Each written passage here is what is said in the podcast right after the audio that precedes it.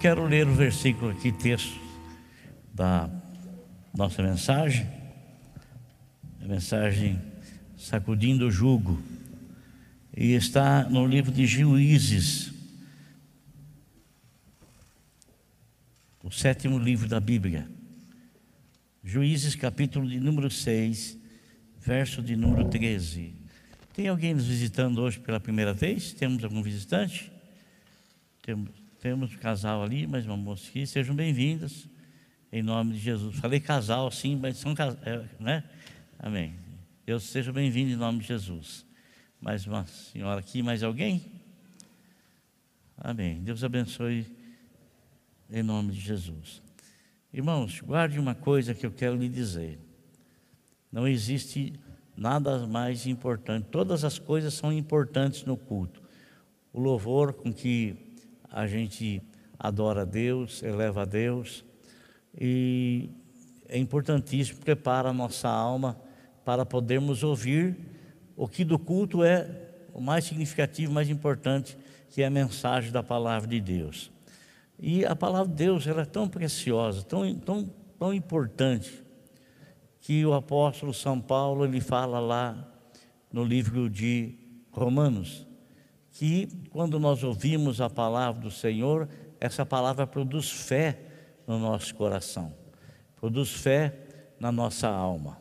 E nós precisamos sempre estar cheios de fé, renovados na fé, fortalecidos na fé, alcançarmos tudo que nós alcançamos não tem outro jeito a não ser sem a fé.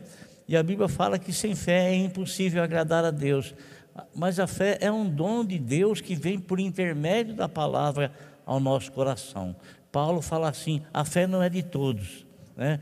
mas graças a Deus que eu estou incluído na, na fé, como você também está incluído na fé, porque nós somos da fé. Deus nos deu a graça de termos a fé. Não a fé comum que todas as pessoas têm, a fé em alguma coisa, fé nisso, fé naquilo, não. A fé que vem de Deus, a fé que é dos céus. Porque a palavra ela vem dos céus, a palavra ela vem de Deus. Então, a parte mais importante do culto é a mensagem é, da palavra de Deus. A oração ela é importantíssima, mas ela não ocupa o lugar da da, oração, da pregação. Amém? Então está escrito assim em Juízes capítulo 6, versículo de número 13: Ah, Senhor, Gedeão respondeu: Se o Senhor está conosco, por que aconteceu tudo isso? Onde estão todas as suas maravilhas que os nossos pais nos contam quando dizem: Não foi o Senhor que nos tirou do Egito? Mas agora o Senhor nos abandonou e nos entregou nas mãos de Midian. Irmãos, nunca é do agrado de Deus, nunca é do agrado de Deus ver qualquer tipo de sofrimento na vida de seus filhos. Nós, às vezes, não entendemos, não compreendemos determinadas situações que nós atravessamos que nós não queremos atravessar, não gostamos de atravessar, não desejamos atravessar, não buscamos atravessar e nós temos que atravessar, porque são coisas da vida, consequências da vida. O, o que o Senhor Deus, eh, Ele sempre determina na palavra dele um período, Ele sempre determina, determina períodos. Por exemplo, quando o Senhor Deus chamou Abraão ele encheu de promessas, fez inúmeras promessas para Abraão, inúmeras promessas. Né? Falou que a descendência dele, sai aqui, Abraão, quantas estrelas? Consegue contar? Não. Assim será a sua descendência. Olha a areia do mar, você consegue contar? Não. Assim será a sua descendência. Olha a terra, essa terra aqui eu vou dar a você e aos seus descendentes né?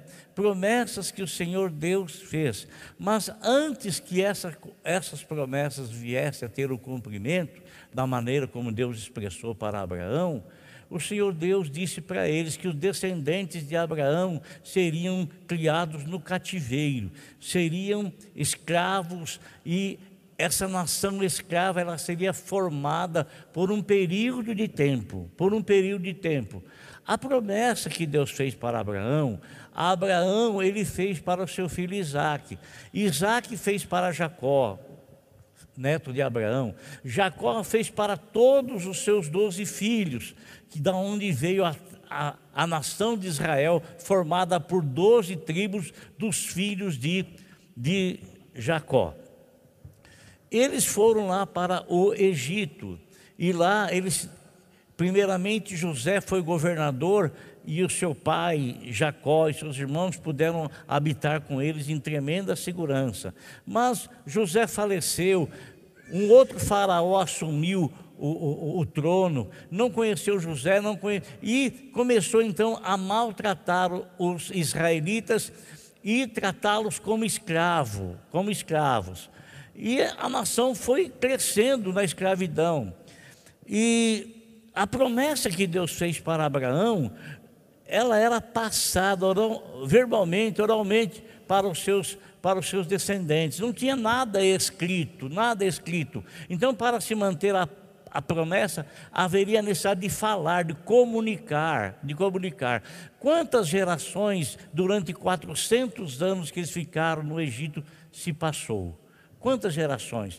As pessoas não viviam mais do que 60 anos. Então, várias gerações passaram, mas todas elas tinham em si a promessa, tinham o conhecimento da promessa que Deus lhes havia feito. Havia feito para Abraão, que seria aproximadamente 400 a 430 anos.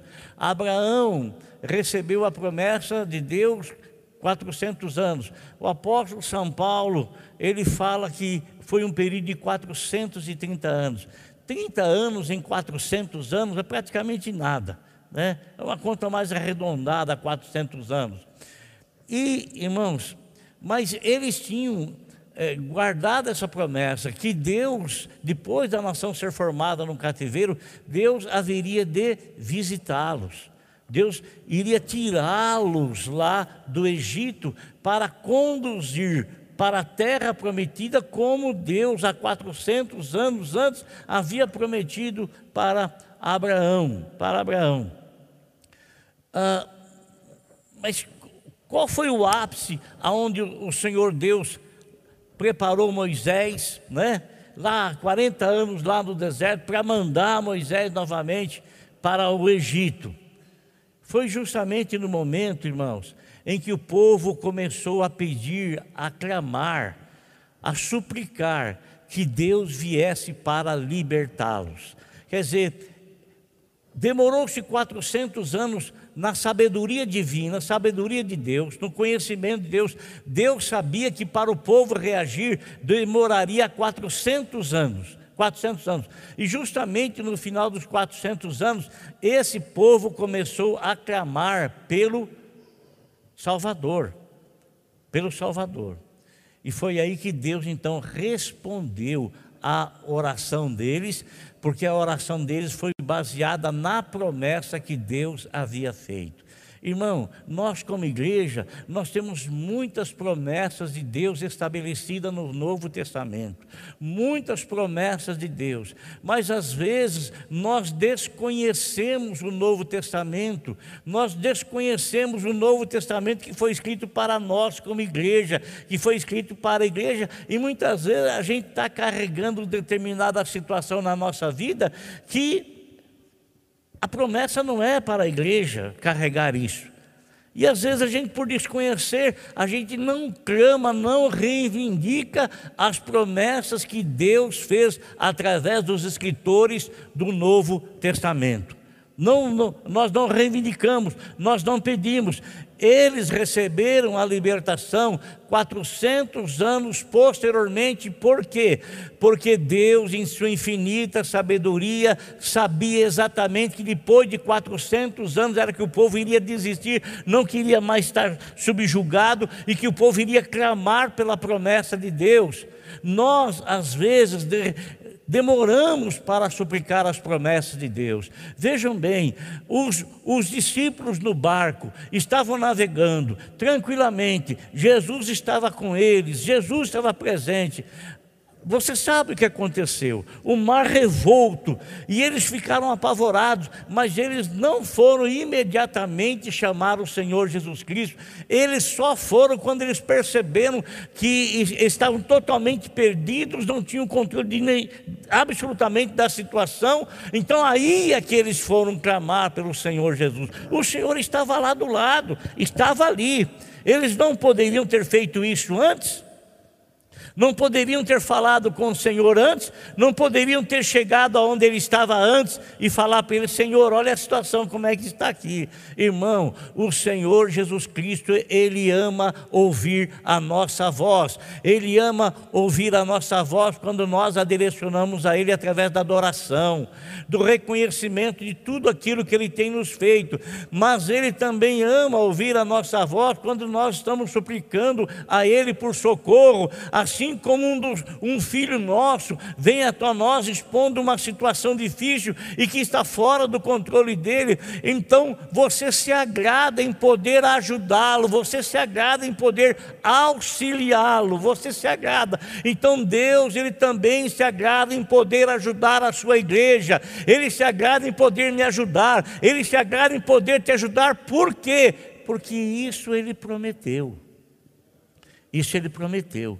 Ele prometeu para cada um de nós. E muitas vezes a gente tenta resolver situações com as nossas próprias forças. Com, mas ele fala assim: que não é pela força, não é pela violência, mas é pelo Espírito de Deus. Então, irmãos, o Senhor foi lá e entrou com providência.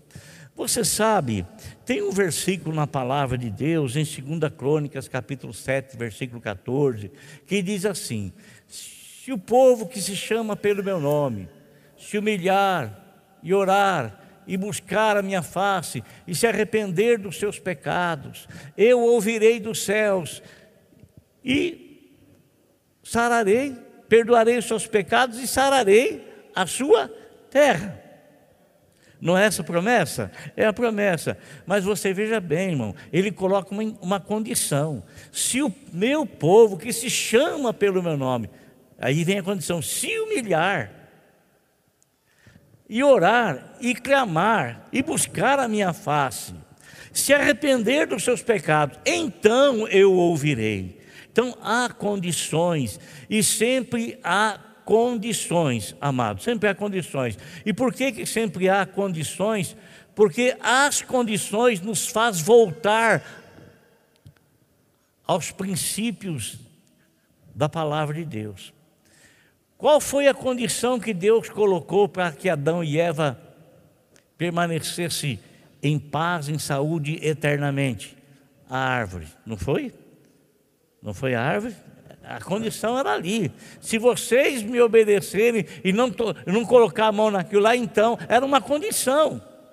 Era uma condição.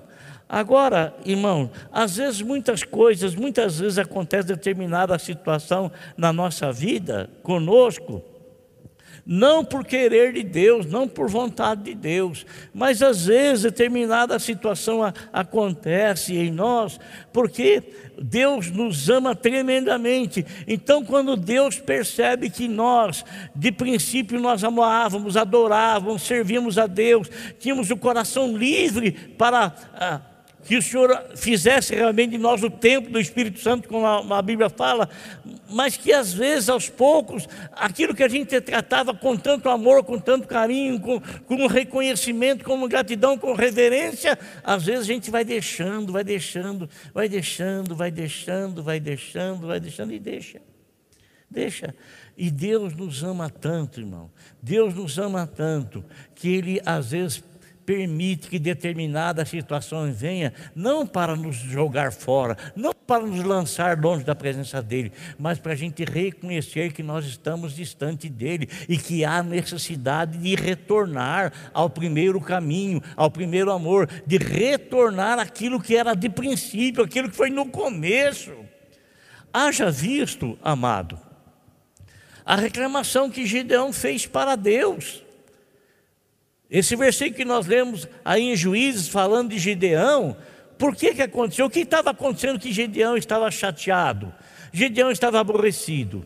Um anjo vem e, e, e senta ali no, no, debaixo de, de uma árvore e fica observando Gideão. Gideão está malhando trigo e está malhando trigo para poder então esconder o trigo. Por quê? Porque os, os midianos, os midianitas, eles vinham exatamente, eles esperavam o povo de Israel plantar, esperava o povo de Israel cuidar da planta, esperava o povo de Israel colher o fruto, esperava o povo de Israel malhar, separar a casca do grão, e quando eles faziam isso, aí eles vinham, os midianitas vinham, eles roubavam tudo que os israelitas plantavam, tudo que eles colhiam, melhor dizendo, roubavam as vacas, roubavam tudo, todos os seus animais eram roubados, eram saqueados, eles levavam embora. A Bíblia fala que eles vinham uma quantidade tão grande, tão grande, que pareciam gafanhotos que invadiam a terra dos israelitas. E por que, que o anjo senta e fica olhando para Gideão? Porque Gideão ele estava questionando a Deus: onde é que está a tua misericórdia, onde é que está a tua bondade? Bondade que os nossos pais falam para nós daquilo que aconteceu no passado, do teu cuidado, do teu zelo, da tua proteção, onde é que foi parar isso? Ele estava inconformado com a situação inconformado. Ele estava querendo uma providência da parte de Deus. Por quê? Porque ele tinha recebido o conhecimento de que assim Deus interviu na vida dos seus antepassados. E ele estava desejoso, ele, ele não estava conformado com a situação de plantar, colher e roubavam. Seus animais eram roubados tudo, tudo, tudo. Eles devastavam a terra, deixavam em nada, nada, nada, nada, nada. Irmão, eu não sei, eu não sei se o que eu estou falando está te identificando com isso, não sei. Pode ser que não, mas pode ser que sim. Mas havia ali, isso aí era uma consequência. Consequência de quê, irmão? Consequência porque as pessoas, como eu já acabei de dizer, as pessoas, eles deixavam de servir a Deus com integridade, deixavam, eles não via, vigiavam o coração. E é algo que nós, como igreja, precisamos fazer: ficar vigiando o nosso coração. Por quê? Porque no nosso coração existem os sentimentos enganosos. Aliás, está escrito que o nosso coração é o pior de tudo, é, é enganoso o coração.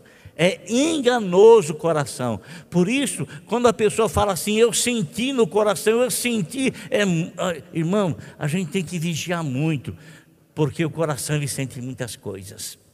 Sente muitas coisas. Às vezes são sentimentos nobres, sentimentos gerados pela palavra de Deus. Outras vezes são sentimentos que estão distanciando a pessoa da comunhão com Deus são sentimentos que começam a tomar conta do coração e começam a distanciar as pessoas dos propósitos do Senhor. Aquilo que a pessoa tinha com grande reverência, hoje ele não tem mais. Aquilo que a pessoa tinha com grande zelo, hoje ele não tem mais. Aquilo que era prioridade para ele, as coisas do Senhor, hoje já não são mais prioridade as coisas do Senhor. Então nós precisamos vigiar o nosso coração, porque enganoso é o coração enganoso. E nós precisamos vigiar, vigiar e muito.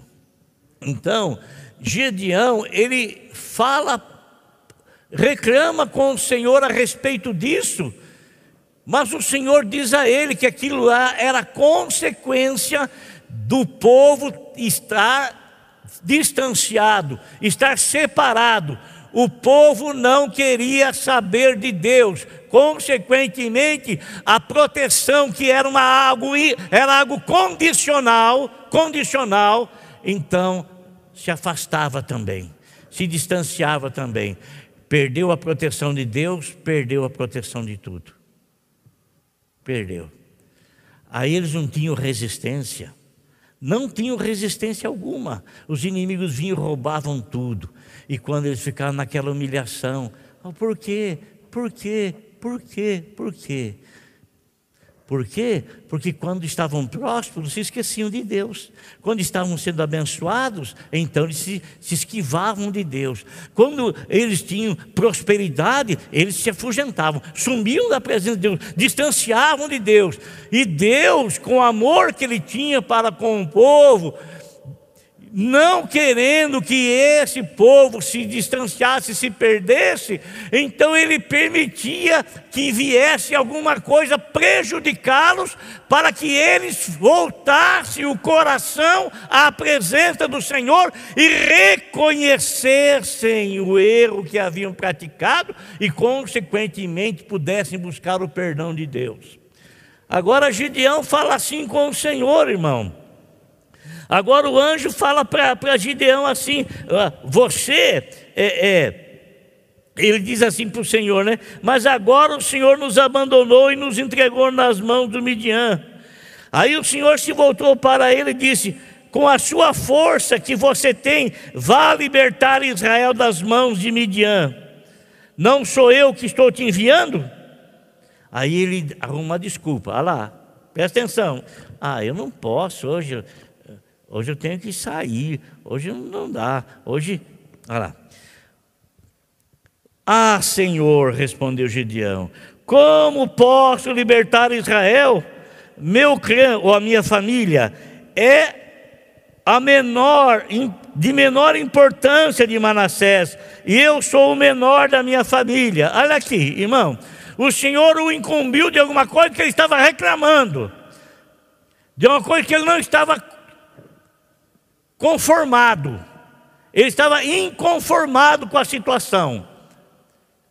E quando ele está inconformado, questionando a Deus na mente dele, o Senhor vem ali e começa a trabalhar com ele, questioná-lo, conversar com ele. Você está achando assim porque você não vai fazer o serviço que tem que ser feito? Por que você não vai libertar as pessoas? Por que você não vai libertar Israel da. Ah, mas eu, eu? Pai, a minha família é, é, é a menor família da tribo de Manassés. E eu, da casa do meu pai, eu sou o menor de todos. Sou o menor de todos. Desculpa-se que se arruma para não querer. Se o Deus escolheu, irmão, se Deus chamou, se Deus separou, Deus sabe quem nós somos, velho. Nós sabe, ele sabe quem nós somos. Ele sabe, ele sabe da nossa incapacidade. Aliás, ele não chama nem, nenhum autossuficiente. Nenhum autossuficiente ele chama. Nenhum, nenhum, nenhum. Ele sempre chama as pessoas que estão totalmente na dependência de Deus, porque quem está na totalmente na dependência de Deus tem o coração aberto para Deus fazer o que Ele quer, da maneira como Ele quer, do jeito que Ele quer, para que a vontade dele seja estabelecida. É assim que Ele faz. Paulo não diz lá que Ele pega o que não é e faz ser. Ele, Paulo não fala lá que ele confunde a sabedoria dos homens, ele confunde.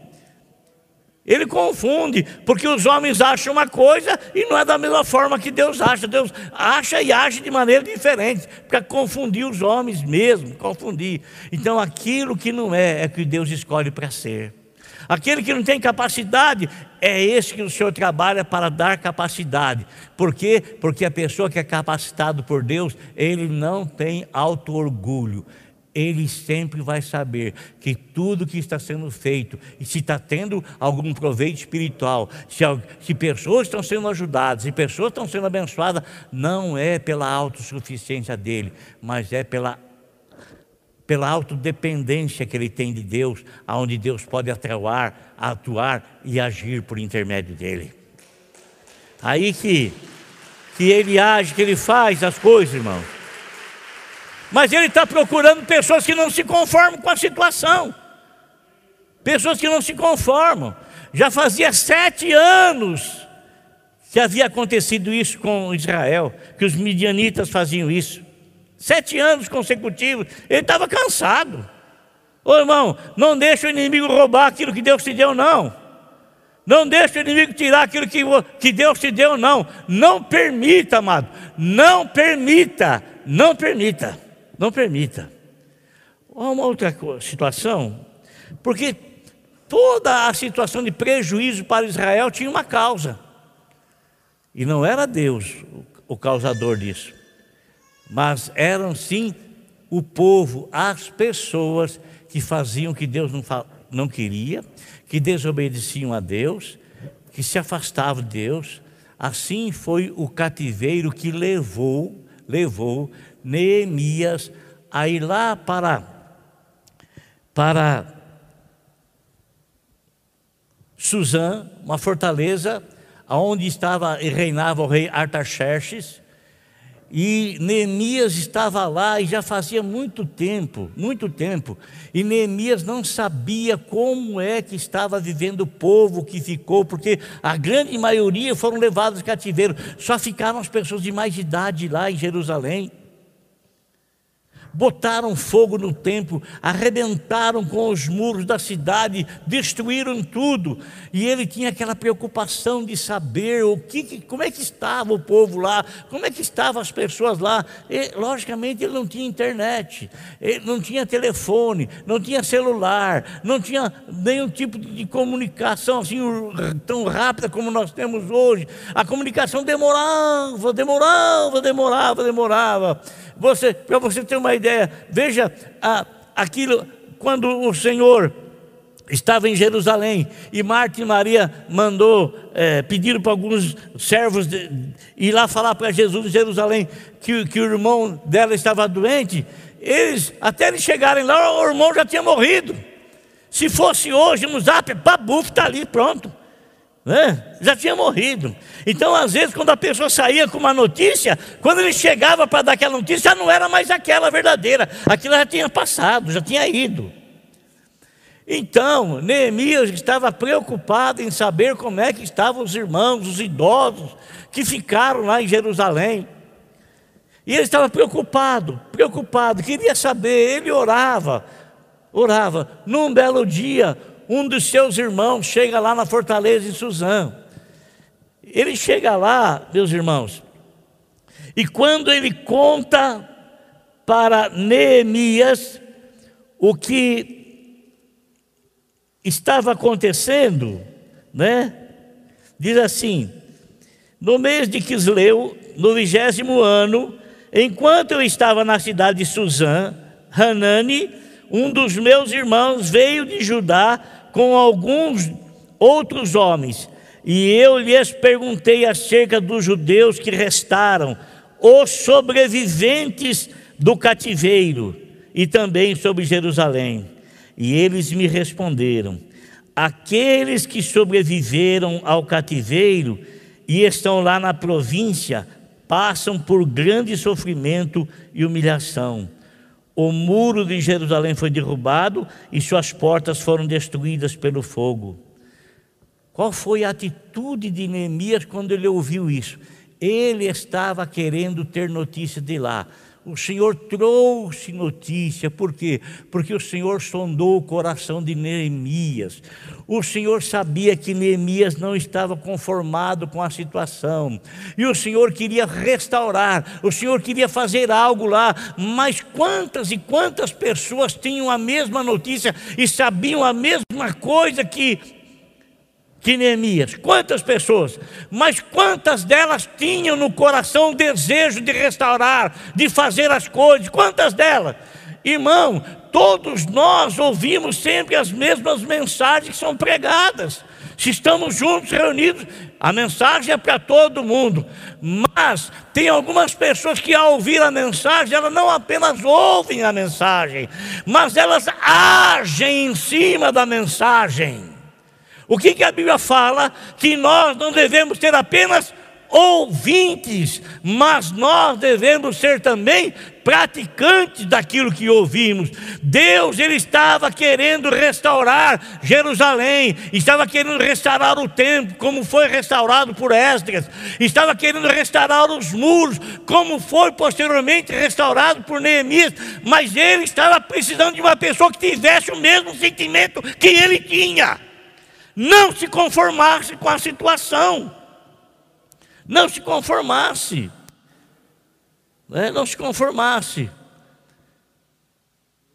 O que, que eles fizeram, irmão? O que, que Neemias fez? Quando Neemias ouviu tudo isso, ele ficou inconformado, ele caiu em pranto, ele sentiu a dor pelos irmãos, sentiu a dor pela cidade, sentiu a dor pelo templo, sentiu a dor pelos muros que haviam sido derrubados, destruídos. Sentiu a dor. E às vezes Deus está esperando alguém que, ao ouvir uma mensagem, não se conforme. Ela não seja apenas um ouvinte, mas ela quer fazer algo. Ela quer pôr a mão, ela quer agir. É esse tipo de pessoa que Deus está sondando. Esse tipo de pessoa que Deus está sondando. Posso falar uma coisa para vocês? Uma coisa que eu já presenciei aqui na igreja. Você sabe que depois, quando acaba o culto aqui, todo mundo vai embora. Todo mundo vai embora. Aí a irmã Tata, alguns diáconos, na sua grande maioria mulheres, eles começam a pegar as cadeiras assim. Tem irmãos que vê quando estão fazendo isso, irmão, some, some, some. O que, que custa? Eu estou de olho. Você acha que essa pessoa vai servir para alguma coisa na igreja? Mas não vai mesmo. Eu estou de olho. Eu nunca vou convidar essa pessoa para ser nada na igreja. Sabe por quê? Porque é uma necessidade que está na frente. A gente pensa que sai de fininho, sai correndo, sai. Está me entendendo, irmão? Está entendendo? Uma cadeira em cima da outra para poder lavar a igreja na segunda-feira ou na terça-feira. Estou de olho. Eu, eu saio daqui, acabo de pregar, eu vejo, eu não me conformo deles estarem fazendo isso, as irmãs estarem fazendo isso. Eu vou ajudar naquilo que eu posso, ajudar quando alguém, quando não tem ninguém para conversar comigo, eu vou lá e boto as cadeiras também junto, boto cadeira. E eu vejo muita gente rapar. Não vê o exemplo. Não vê o exemplo. Você acha que Deus não está olhando? Você acha? Você acha que você vai ter alguma reação? por ouvir alguma necessidade ou alguma coisa que está vindo prementemente da palavra de Deus?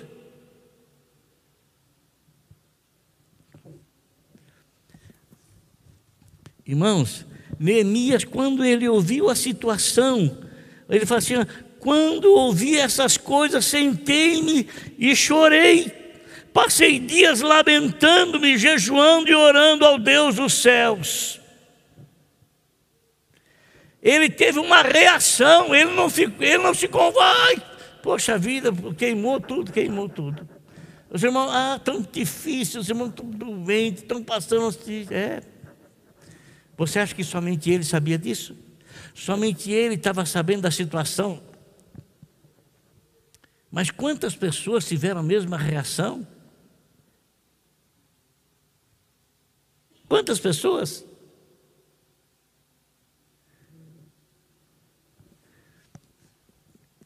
Então, amada igreja, amado Senhor, Deus, quando Deus percebe que a mensagem que Ele está transmitindo está tendo a reação no coração de alguém, é o mesmo sentimento que Deus tem e a pessoa também está tendo, é esse aí que a pessoa pega. Ou melhor, é esse aí que Deus pega. É esse aí. É esse aí. Não é aquele que foge quando ouve alguma mensagem que está precisando, necessitando de alguma coisa e, e, e tá, essa mensagem não me serve. Então, não é. Mas a gente vê, irmãos, que tudo o que aconteceu sempre, sempre, sempre, consequência do povo ter se afastado de Deus, ter se distanciado de Deus, não era a vontade de Deus. Mas Deus permitia, porque Deus não queria que o povo se distanciasse tanto dele a ponto de se perder. O próprio Senhor Deus falava e dizia: vocês vão ser levados para todos os cantos, mas na hora certa, no momento do arrependimento, eu trago vocês todos de volta restabeleça o coração de vocês, restaura a alma de vocês, volta à comunhão. Volta à comunhão.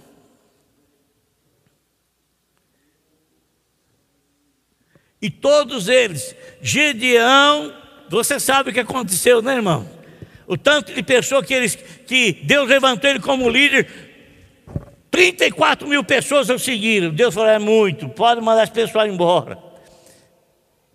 Ele ficou só com 400 homens, contra um exército tremendamente numeroso tremendamente numeroso. Mas quem ia fazer por intermédio de Gideão era Deus Todo-Poderoso. E Deus falou para ele: Gideão, se eu der livramento para você com 34 mil homens, você vai achar que é a tua própria força. Você vai achar que foi você que fez. Não preciso de 34 mil homens. E foi, foram eliminando, ficou com 400. 400, eles têm consciência que eles não podem contra esse exército numeroso que está vindo aí. Eles têm consciência. Então eu é que vou agir por intermédio desses 400. Com Neemias foi a mesma coisa, irmãos.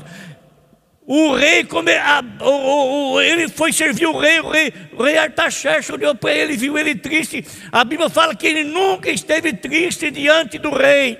Nunca, nunca, nunca, nunca. Ele sempre esteve alegre, fazendo o serviço dele alegre, servindo um Deus ímpio, um, melhor, servindo um rei ímpio, mas fazendo como se estivesse fazendo para Deus.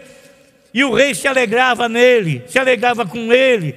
Tanto que o rei observava, e quando o rei viu o rosto dele triste, o rei teve o discernimento. Mas o rei concedeu a Neemias tudo que foi necessário para a restauração. Tudo que foi necessário. Tudo, tudo, tudo. Amado, por favor, sonde o teu coração sonde a tua vida. Não se justifique em coisas injustificáveis. Não faça isso. Seja sincero diante do seu Deus. Tenha o coração aberto diante do Senhor.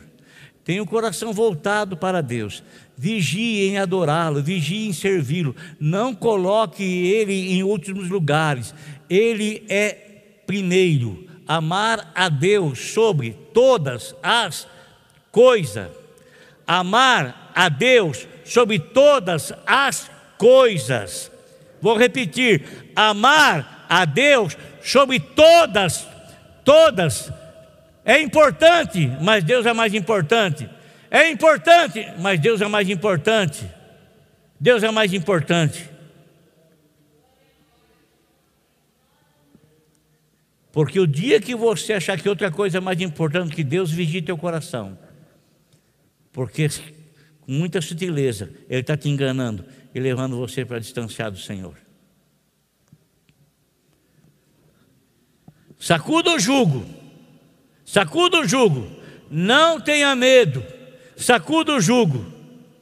E você vai ver o que é que Deus faz com você, o que Deus faz na tua vida e o que Deus faz através de você. Amém? Glória a Deus. Deus te abençoe em nome de Jesus. Que essa palavra fique aí no teu coração. Vamos aplaudir o Senhor?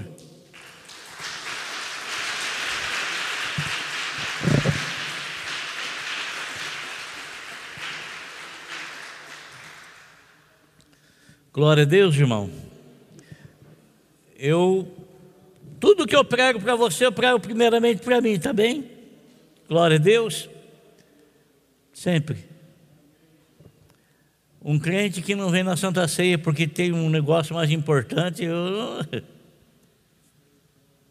Um crente que não vem na comunhão. Porque, ah, eu tive não sei o que fazer, não sei o que. Em três horários no domingo, no... vigia. Vigia. Vigia. Feche os olhos, por favor.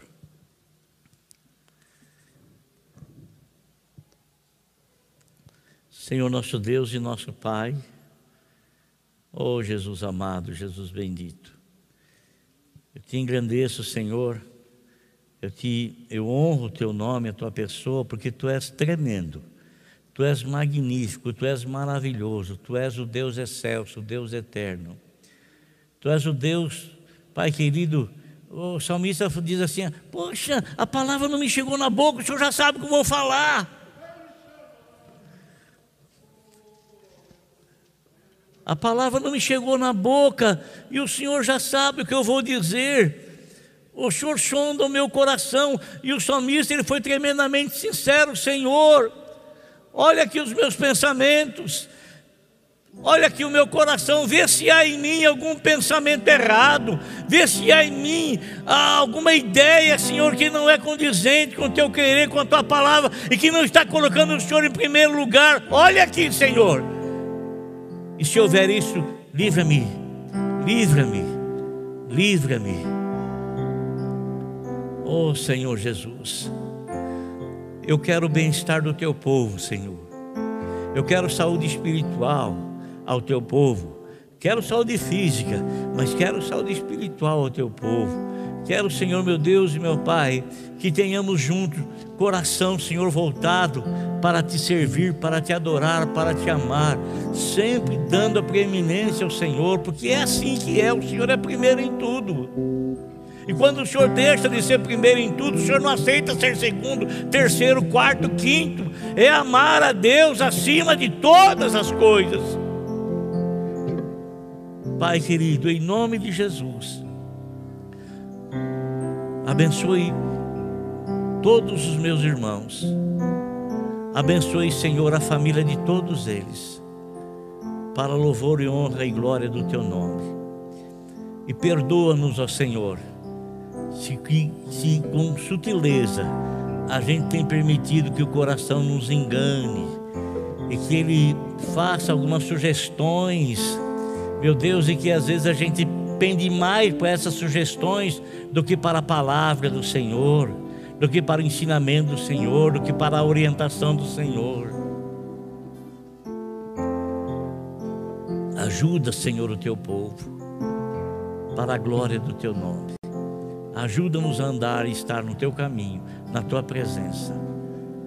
Leva-nos, ó Senhor, a andar contigo, companhia santa, melhor de todas as companhias.